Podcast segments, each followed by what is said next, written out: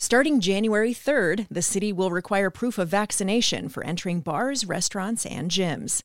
And it's time for my weekly conversation with Crain's residential real estate reporter Dennis Rodkin about news from the local housing market. For all those people who tell me on Twitter and may tell you, oh, nobody's going to buy a condo in Chicago because of all the things that we know are going on in Chicago, I don't believe it because the numbers say the opposite. Including a look at how the city's condo market has revived so much that it's bringing the overall market to new heights, an immersive art project documenting systemic racism in homeownership, and how the Surfside building collapse has prompted big new changes in the rules for selling your condo. Two different people in the lending industry told me that in their more than two decades of working in condos, They've never seen a change that involved this much more effort by the HOA. I'm Amy Guth, and this is Crain's Daily Gist for Thursday, December 23rd.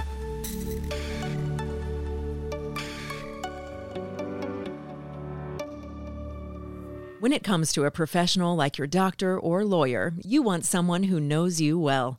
Wintrust believes you should have the same relationship with your banker, someone you can call directly and know they'll understand your concerns. Thousands of local business owners called their Wintrust banker when they needed Paycheck Protection Program loans. They called, Wintrust answered, and helped more than 11,000 local businesses secure funding. Learn more at wintrust.com slash dailygist. Member FDIC. Hi there, and welcome to Crain's Daily Gist Live, brought to you by Wintrust. I'm your host, Amy Guth, and I'm joined by Crain's residential real estate reporter, Dennis Rodkin, as I am every week. And he's here to talk about news of the week from the local housing market. Hey, Dennis, how are you? I'm good, Amy. How are you? I'm well, thanks. It is our last one of the year. So let's start by talking about uh, condos and the housing market. You always have lots of interesting data there. What's the latest? You know, honestly, this data surprised me a little bit. This is the monthly sales data. I expected it to be pretty good, but as you know, we've been watching because in recent months, we've been on the shoulders of the comparable months in 2020 when the housing market was in its in the early stages of its surge, some of the numbers have been a little bit weaker. That's what you and I have talked about right. the past two or three months. Well, not anymore. The numbers that came out for November showed that prices are up dramatically. Prices have have gotten back to a strong point from where they were a little bit weaker for a couple of months. That's good if you're a seller, but you know, for a buyer, it does mean your affordability is starting to get eroded again. What really shows up in these numbers is a storyline that you and I have been on quite a bit. The downtown condo market really is leading the way right now. So when you get November 2021 data, it's all compared to November 2020 data. And if we think back to November 2020, that's when the condo market was really hurting because everything was shut down and there were spasms of social unrest. And so we were talking about how hard the condo market was being hit while the rest of the market was going nuts. Well, if you think of the whole housing market as like a symphony, right now, the condo market is the featured soloist. Here are the numbers Chicago condo sales were up 32% in November from a year before. The market overall was up 15% in sales. So, what we're looking at is the condos have really sort of pulled everything forward. And then the thing that really stood out for me is looking at metro area home sales, condos, houses, whatever it is, nine counties, not just the city. Home sales were up 1.2%. That seems sort of slight, but it's above November 2020 when we had one of the biggest surges in sales. It's a little bit standing on top of a very great height. But here's what's really interesting. In November 2021, there were 120 homes more sold in the nine county region than in November 2020. If you just look at Chicago condos, there were 344 condos more sold in November than in November 2020. So 120 more homes sold in the market overall, 344 city condos, which means that surge that the city condo market has been having, that incredible revival as people have swept in, as we've discussed, because of the bargain prices and other reasons, really sort of put the market over the top. Without that surge in condo sales, our sales would have dipped in November a little bit, which they did nationwide. So, oh, interesting. Yeah, our market is up 1.2% in sales in November 2021 from November 2020. Nationwide, data that came out the same day, sales were down 2% nationwide. And again, for the same reason, which is that November 2020 was like, oh my God time. Yeah. And so November 2021 has a hard time sort of surpassing that. So for all those people who tell me on Twitter and may tell you, oh, nobody's going to buy a condo in Chicago because of all the things that we know are going on in Chicago. I don't believe it because the numbers say the opposite. I feel like there was no way we could top what happened. I mean, there were so many people buying last year. But also interesting to me, you and I have been talking about this for such a long time that to see Chicago leading a number, the only reason yeah. we usually are standing out is because we're lagging behind the national number, but that we're leading ahead of the national trend, that's yeah. really interesting to me. Yeah. And all of that is because of the downtown condo market. Yeah. I am not unaware, in case anybody's watching, of the crime issues. I'm not unaware of the fact that people are going back to offices later than we anticipated because, of course, the virus is raging again.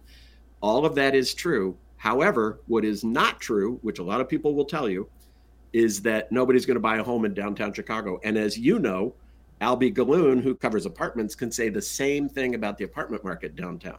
Fans of downtown Chicago, here is some raw meat for you. Well, but nonetheless, people are still going to read only the headline and want to argue with, with us both on Twitter because that's what oh, happened. Yeah. How yes. much? If we had a dollar for every time we said that was covered in the story or that was covered in the podcast, you know, it drives me nuts. And and uh, yes, and people people also will tell you that you're just wrong. Yeah, um, sure. Which is a problem because I got the numbers right here. That's right. That's These when I say say very, very clearly that our condo market is surging. When people tell me I'm wrong, I just say, "Hey, man, it's Dennis's story, not mine." Corrected him. I don't. I don't pass the buck. I take the hit with you, Dennis. All right, let's talk about um, the Surfside condo collapse. That prompted a lot of buildings to kind of take a look at some you know, some safety rules, things like that. But this has prompted a new rule for selling your condo. What does that mean? This is something that people really need to pay attention to if they are buying or selling a condo in Chicago. It is already in effect. It's going to be market wide in 2022. The two big mortgage backers, Fannie Mae and Freddie Mac, have new rules that essentially say, as a seller, you need to verify that your building does not have any deferred maintenance that is unbudgeted because if if you do have any of that they won't back a mortgage which means pretty much that you can't sell it there wow. are you could sell it to a cash buyer um, there are ways you could sell it but condo sellers need to be very aware of what the situation is with their homeowners association because the HOA has to provide some information to a lender anyway now they have to provide much more. Two different people in lending indus- in the lending industry told me that in their more than two decades of working in condos, they've never seen a change that involved this much more effort by the HOA. Uh, the lender can ask for HOA meeting minutes going okay. back six months, can ask for engineering records going back five years. They really want to get to the question of is there anything that threatens the safety of this one unit? But the question really expands out when you live in a condo to is there anything that threatens the safety of this? In Chicago, it would be a condo building. In another state, it might be, you know, condos on the ground in a in a drive-through development. Sure. Um, so, if your association has been deferring maintenance, significant kinds of maintenance, if you've put off the maintenance because it's a million dollar job and from your assessments you can generate 100,000 a month so you're taking 10 months to do it, that's one thing. But if you're not budgeting for it and it's been put off, the lender can say almost certainly will say nope, no loan. And so then what recourse do you have? Say that you are interested in selling, you haven't been terribly you know involved in the board and you realize, "Oh, there's this huge project that's potentially a hazard down the road." I mean, how does this one person who's interested in selling start putting pressure on the board to start budgeting for that? That would depend on the specific homeowners association you live in. But your other alternative, let's say you've been transferred to another city and you've got yeah. to sell, then what you can do is is say we can only sell to cash buyers. Sure. Which narrows, of course, the the aperture and really gets you down to a far smaller number of buyers. But the one thing to keep in mind is most of these sources, I spoke to people in, in management companies as well as people in lending, and they said most buildings in Chicago will be in compliance. They will be eligible. There's a, a list, a small number of buildings that are known to be ineligible. Um, most buildings that haven't been checked will be eligible because we have such tight code and such tight code enforcement in Chicago that very few buildings would fall through the cracks. The ones that are most likely to fall through the cracks are the smaller buildings that are what's called self managed, which means you don't have a management company dealing with your finances and things. You, the board, are the management of the building. Let's move to this other story because as soon as I saw you post this story, I was so interested to talk with you about it. And that is about an artist who is mapping Englewood homes where Black residents were denied ownership. Tell me about how she's approaching this. I just think this is wonderful because um, she talks about it as an immersive experience. About, I mean, it really is. You know, you go to a living history farm to see what people wore in the 1850s and the weird little implements they used. This is a version of that. I don't mean to make a joke because this is a darker piece of history where you really could be going to a living history situation, primarily in the 1950s and 60s, but at other times as well. There was something called contract buying redlining and other things kept many black households from getting mortgages. So there was this alternative that speculative investors created, predatory investors created, where I'm a white owner of the property, a white investor in the property, and I sell it to a black family. Really, I should say, air quotes, sell it to a black family with a land contract first of all, I jack up the price. You're going to pay far more than a white buyer would have paid from me anyway. And I lay over it so many fees and so many penalties that if you miss one payment, I'm likely to seize that property back. You think you're buying the property under contract, but really you end up renting. You end up mm. never, you don't get any equity in the home. Under a conventional mortgage, you're building up equity with each payment you make. In the case of contract ownership, you don't get any equity until you actually take the home from the speculator, and that's when your contract is paid off. This is clearly all built to put all the advantage, all the financial advantage to the white investor and take it all away from the black household because it's hard to call them homeowners because yeah. they never do end up owning the homes. So this is something that now, of course, is prohibited. It doesn't happen anymore.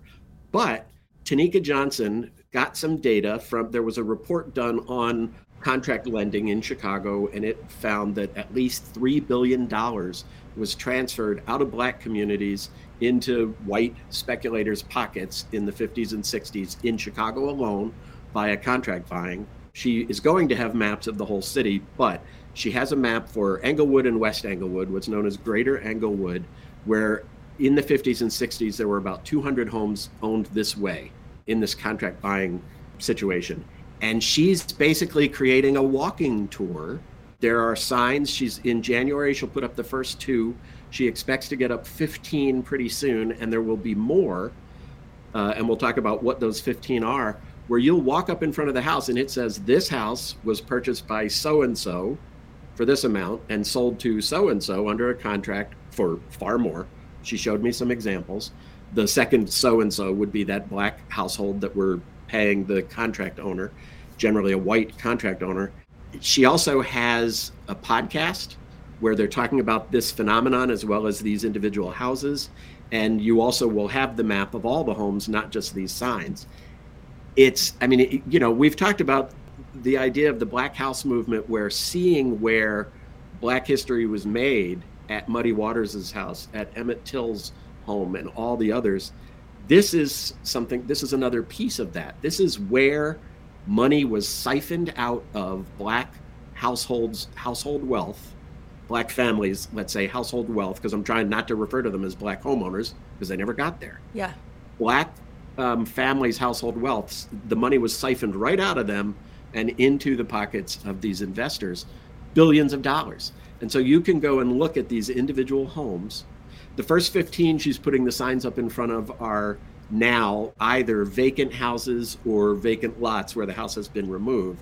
She wants to expand. She wants to, she has all the houses, wants to approach the people who live in these houses presently, or currently, I should say, um, and get them on the mat on the tour as well, so yeah. that for the most part these would not be the people who contract bought it in the 50s and 60s.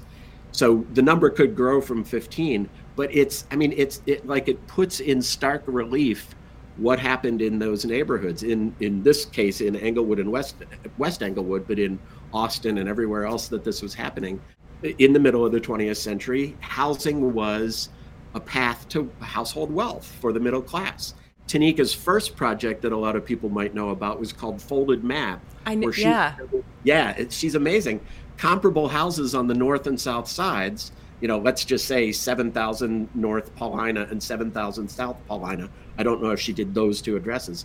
And here's what it looks like north, and here's what it looks like south. Anybody who has wandered around the south and north sides of the city knows that there are dramatic differences. She did that in a photographic way. And now with this this exhibit called Inequity for Sale, she's showing, you know, here were middle class houses that people came to Englewood to to become homeowners. Black families came to Englewood hoping to become homeowners and ride that escalator of household wealth up. They had other reasons to do it as well, but that would be the financial side. And it was taken away from them, it was stolen from them.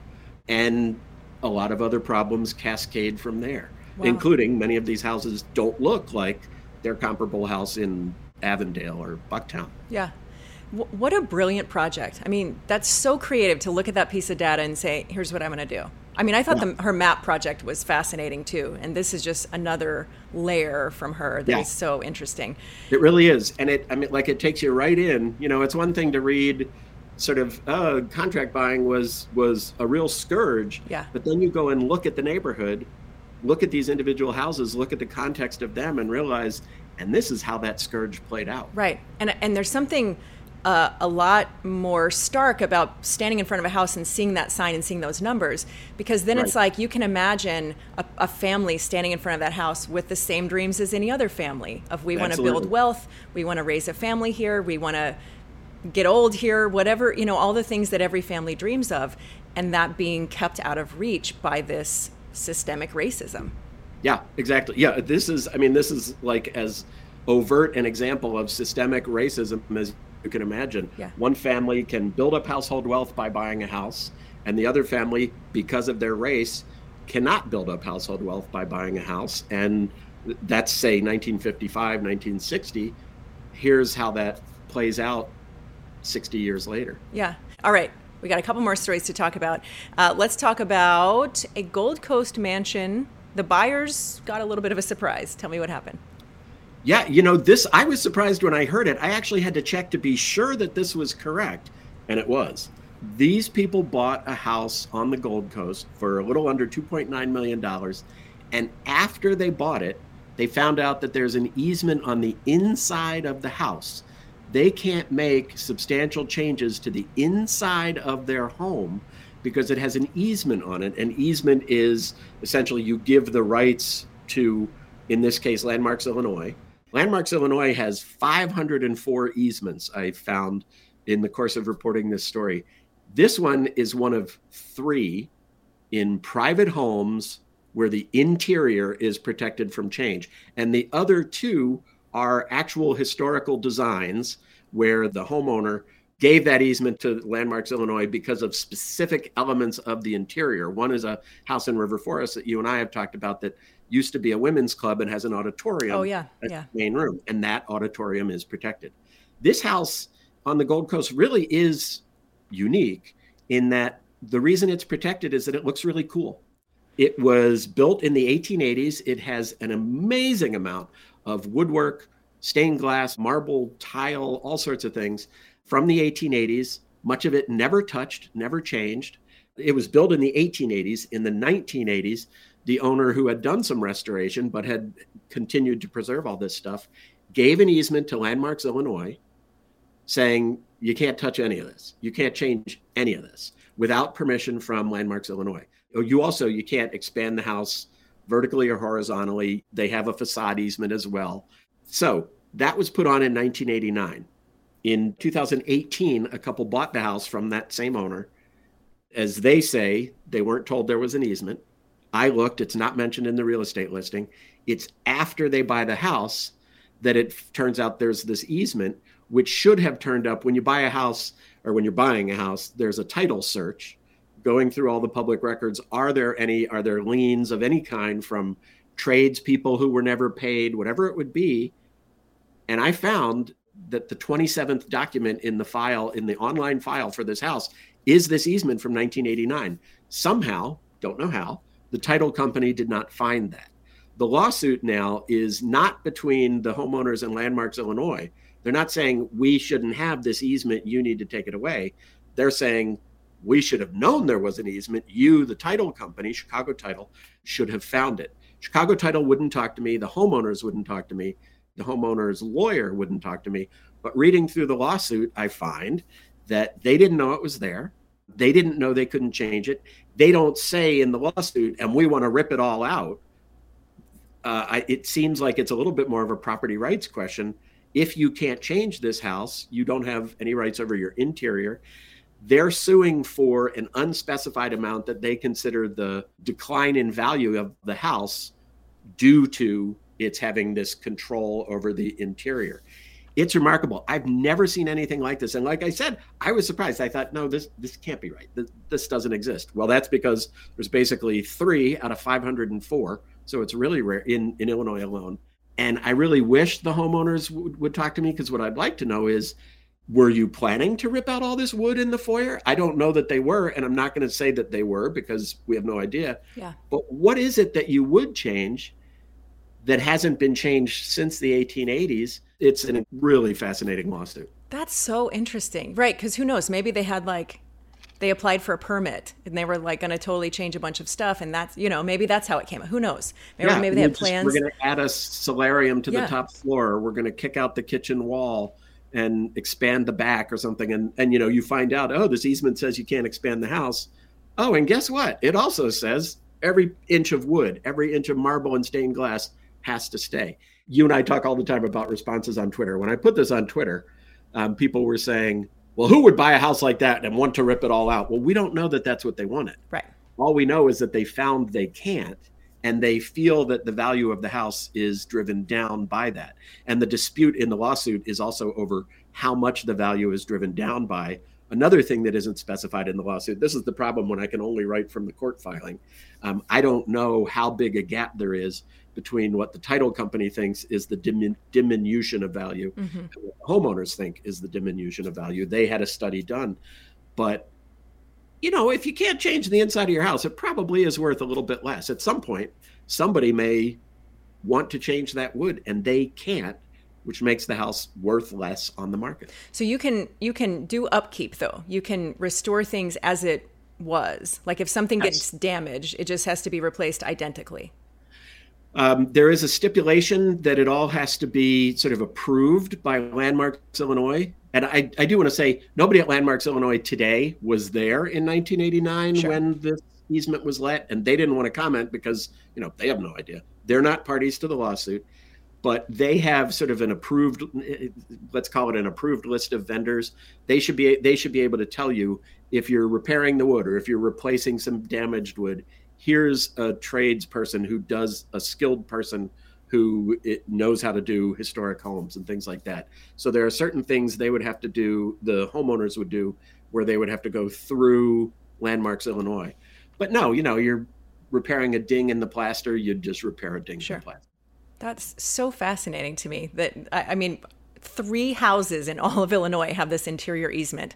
That yeah. is super interesting. Yeah, in a technical sense, seven have an interior easement, but four of them have sort of a public element. There, like one is Glessner House that you can go and visit. Yeah. So if you narrow that down, I, I mean, I think this is really just one of three. It's one of three pri- fully private homes, and the I, other two, again, are places that have a space that was there was a reason it was protected. Dennis, I need more people to call you back. This is basically my entire this is my soap opera. This is the show I binge watch. I need to know what's happening with all the real estate. Like this these is, stakes are our, high. Our 2021 resolution for everybody else is call Dennis. Call Dennis. I will wear that on a T-shirt. Call Dennis back. We're perfect and have no nothing we need to change in 2021, but all of you need to call me back. For my benefit. That's what that needs to happen. Good. Oh, good. I didn't know we were going to be making New Year's resolutions, but now we have one. Done. All right, let's talk about a, uh, house, a departing Walgreens executive, um, and a house in Glencoe. This is a man named Alexander Gourlay who, in 2013, bought a mansion on on a bluff on the bluff in Glencoe. There was the Boots Alliance mm-hmm. merger with, or I guess it was Alliance Boots merger with Walgreens into Walgreens Boots Alliance was the later name. He came from that previous firm, bought an $8 million house in Glencoe with his wife. Earlier this year, announced that he was leaving his position as co COO and would be essentially a consultant to the company through the end of this year, through the end of 2021. Well, 2021 is over, and he put his house on the market and he sold it in three days. Wow. Um, 8.68 million. It's quite a house. It was only, I think it was like six years old when they bought it, but it's this sort of French provincial. You know, you look at the front and you say, oh, this, you know, this is great. Then you walk out the back, which I did not do, but I saw the photos. The back of the house opens to this giant semicircular terrace you're up on the bluff in Glencoe. I don't know the height of the bluff there, but you're above the water and you're out on this big semicircular terrace. All the rooms look at this bluestone terrace, and then there are steps that go down from it through sort of a, a grassy ravine to your strip of private beach. You know, people who live on the water on the North Shore, you know, it's kind of like living on the Mediterranean, living on on the original Lake Geneva, um, Lake Como in the summer. This one, it's pretty hard to believe. It's yeah. really, it, it, really nice to go out onto that terrace. You know, you imagine we're having a party in the summer and we're out on this terrace. We can have 50, 60 people there. Some of them walk down the ravine. We've got a private strip of beach. It doesn't even matter what's in the rest of the house because we've got that. But it had 15 rooms. It had an elevator. It had a wine room. There's an office on the top floor. Uh, all it's sort of a pyramidal shaped uh, room because it's again it's a French provincial house, so it has sort of peaks in the roof. There's a room set into that peak that is all wrapped in wood with a, a semicircular window that looks out at the water. I mean, I can imagine how much better my stories would be if I could sit in a room like that, looking out at Lake Michigan, um, to write them. I mean, I always every time we see a picture of a of a uh, like a library office room with the wood paneled yeah. walls and the books, I always say I would be like ten percent smarter if I worked in there. Oh, totally. Yeah, sure. and this is all wood, no no white walls at all. This is yeah. basically you're in a pyramid of wood, and you're looking out at the water. I think you'd be twenty percent smarter. Definitely would. Definitely would. Well, there's photos at uh, chicagobusiness.com if you want to go check that out. There's some. It's it's a. Uh, I, I like your idea about calling this like the Mediterranean. Let's just call it like the Mediterranean of the Midwest. That's Glencoe. I think there are people who think that way. And Glencoe's beach, Glencoe's public beach, which is only a few doors down from this house, does have it's sort of based on a Mediterranean theme. You go down through this station house halfway down the bluff. It, I mean, you have a feel in the summer you have a feeling like you're in the mediterranean. And did i skip over we were talking about the the terrace and things. Did i skip over the fact that this sold in three days? I mean you mentioned it i was going to go back to that. That's very impressive. Yeah i don't we don't we haven't we've had very fast sales um, in the market especially the upper end of the market this year.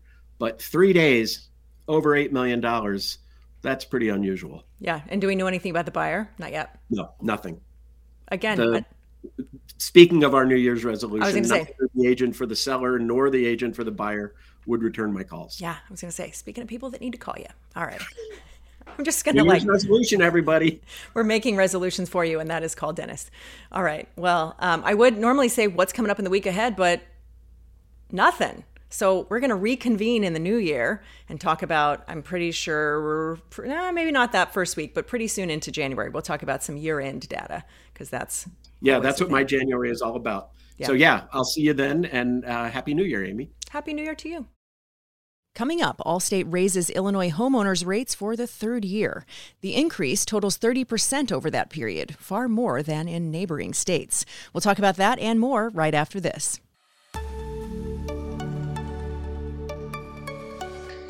The Greater Chicago Food Depository has never faced a need so great. Food insecurity is still above pre pandemic levels, and children are particularly at risk. Together, the Food Depository and its network of community partners can help every family in need. And they're taking on the root causes of hunger, investing in local partnerships, providing job training, and bringing food, dignity, and hope to our neighbors. Learn more at chicagosfoodbank.org. You're listening to Crain's Daily Gist with Amy Guth. If you want to go out to eat or have a drink, work out, or catch a show, get ready to show your vaccine card. Mayor Lori Lightfoot unveiled new COVID rules requiring people to prove that they've been fully vaccinated before they can enter restaurants, bars, gyms, theaters, and many other public spaces, starting on January 3rd. The announcement came at a City Hall news conference at which the mayor said the city needs to respond to the latest COVID wave and the public health risk it presents without causing the type of economic damage that a repeat of last year's closures could bring. Under the new rules, anyone entering a bar, restaurant, fitness center, or entertainment or recreational center that serves food will have to provide proof that they've been fully vaccinated. And that proof can come in the form of a copy, photocopy, or electronic copy of a vaccination card. And people will also have to present a photo ID. But houses of worship, grocery stores, offices, and public schools will be exempt. And customers say running into a restaurant to pick up a takeout order, for example, will also be exempt. Mayor Lightfoot said, quote, given the situation, we had no choice. Also reporting that COVID hospitalizations are at nearly the highest level in a year. The mayor also said, quote, if you want to do the things you love, you must be vaccinated. UPS has agreed to buy 19 Boeing freighter jets as soaring e commerce and snarled shipping lines led to a boom in air cargo demand. UPS plans to accept the 767 freighters between 2023 and 2025, according to a statement issued on Tuesday. The planes have a combined base value of 1.5 billion, according to aircraft appraiser Avitas, though as Bloomberg reports, customers typically receive discounts off of list prices. Nonetheless, the purchase will bolster the UPS fleet and add to a record-breaking year for Boeing's freighter sales. Air cargo demand has surged during the pandemic amid a rise in time-sensitive online shopping that is expected to last even after the pandemic subsides. And more companies have also turned to air transport lately as ocean cargo routes continue to suffer from delays. Chicago based McDonald's has agreed to sell Dynamic Yield, an AI startup acquired under its former CEO in 2019 for more than 300 million. They're selling the company to MasterCard for an undisclosed amount. And the deal gives MasterCard the technology used to personalize menus and browsing options online and at restaurants. McDonald's, which will remain a customer, has used Dynamic Yield in drive through menus and in ordering kiosks. McDonald's then CEO Steve Easterbrook raised eyebrows at the time with the acquisition, the company's largest in decades, because the New York based startup's business was so far afield from selling fast food. And franchisees sometimes resisted Easterbrook's push to spend on new technology, though the push to develop mobile ordering and delivery services paid off when the COVID 19 pandemic hit.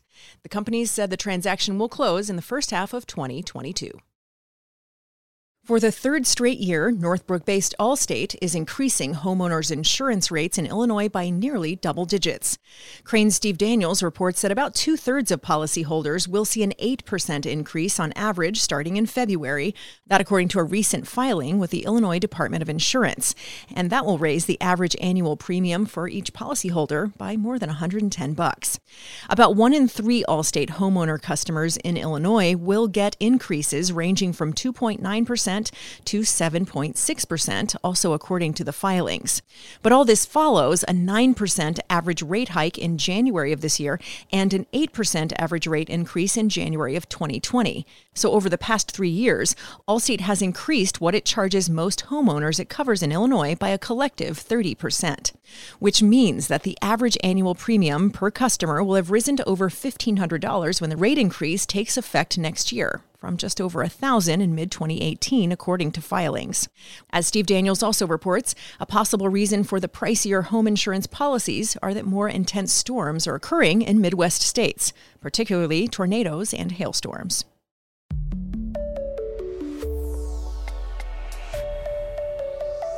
That's Crain's Daily Gist for now. Check in on our continuous newsfeed at chicagobusiness.com. Thanks so much to today's guest, Crain's residential real estate reporter, Dennis Rodkin. You can follow all of our conversations on Apple Podcasts, Spotify, or wherever you like to find your on demand audio. And remember to rate and review Crain's Daily Gist. Our show is produced by Todd Manley at Earsight Studios. I'm Amy Guth. Thanks so much for listening, and I'll meet you right back here next time.